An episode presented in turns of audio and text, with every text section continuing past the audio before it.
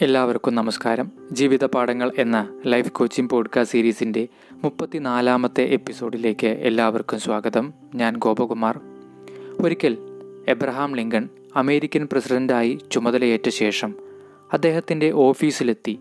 ഓഫീസിലെ മറ്റംഗങ്ങളോട് അഭിസംബോധന ചെയ്ത് സംസാരിക്കാൻ തുടങ്ങുകയായിരുന്നു.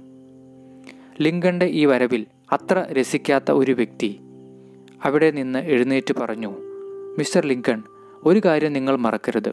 നിങ്ങളുടെ അച്ഛൻ ഞങ്ങളുടെ കുടുംബത്തിനു വേണ്ടി ഷൂ ഉണ്ടാക്കിയിരുന്ന വ്യക്തിയാണ്.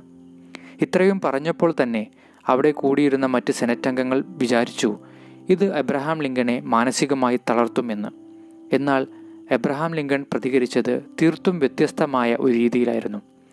വളരെ ചിരിച്ചുകൊണ്ട് ശാന്തമായി അദ്ദേഹം പറഞ്ഞു സർ അങ്ങ് പറഞ്ഞത് വളരെ ശരിയാണ്. എന്റെ അച്ഛൻ നിങ്ങളുടെ കുടുംബത്തിനു വേണ്ടി ഷൂ ഉണ്ടാക്കിയിരുന്ന വ്യക്തിയാണ്. ഒരു കാര്യം എനിക്ക് ഉറപ്പിച്ച് പറയാൻ പറ്റും. എന്റെ അച്ഛൻ ഉണ്ടാക്കുന്ന അത്ര പെർഫെക്ഷനോടുകൂടി മറ്റാർക്കും ഷൂ ഉണ്ടാക്കാൻ സാധിക്കില്ല എന്ന്. കാരണം അദ്ദേഹം ചെയ്യുന്ന ജോലിയിൽ അദ്ദേഹം അതീവ ശ്രദ്ധ പുലർത്തിയിരുന്നു. അത്യന്തം ആസ്വദിച്ചാണ് അദ്ദേഹം ആ കർമ്മം ചെയ്തിരുന്നത്. അതുകൊണ്ട് തന്നെ അദ്ദേഹം ഉണ്ടാക്കിയ ഷൂ ഉപയോഗിച്ചിരുന്ന ഒരു വ്യക്തികൾക്കും ഒരു പരാതികളും പറയാനുണ്ടാകില്ല എന്നെനിക്ക് ഉറപ്പ് പറയാൻ സാധിക്കും. എന്തുതന്നെയായാലും ഈ മഹത്തായ വേളയിൽ അദ്ദേഹത്തെ ഇവിടെ ഓർമ്മിപ്പിച്ചതിന് ഞാൻ അങ്ങയോട് കടപ്പെട്ടിരിക്കുന്നു. എന്റെ അച്ഛനെ ഓർത്ത് ഞാൻ അഭിമാനിക്കുന്നു.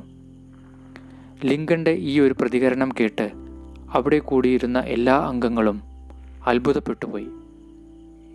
ഈ ഒരു സന്ദർഭത്തിൽ നിന്ന് നാം പഠിക്കേണ്ട ഒരു പ്രധാന കാര്യമുണ്ട്. ജീവിതത്തിൽ നമ്മെ തളർത്തുന്നത് മറ്റു വ്യക്തികളോ അല്ലെങ്കിൽ സന്ദർഭങ്ങളോ ഒന്നുമല്ല. ഓരോ വ്യക്തികൾ പറയുന്നതിനോടുമുള്ള നമ്മുടെ പ്രതികരണമാണ് ഏറ്റവും പ്രധാനം. ശാന്തമായ പക്വതയോടെയുള്ള നമ്മുടെ ഒരു പെരുമാറ്റം നമ്മെ ഉയർത്തും.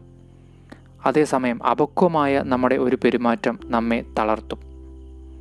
അതിനാൽ ജീവിതത്തിൽ മറ്റൊരു വ്യക്തികൾക്കും നമ്മെ ഹേർട്ട് ചെയ്യാൻ സാധിക്കില്ല എന്ന് നമുക്ക് ഉറപ്പിച്ചു പറയാൻ സാധിക്കട്ടെ.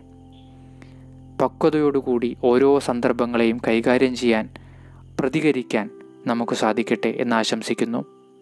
എല്ലാവർക്കും ശുഭദിനം നേരുന്നു.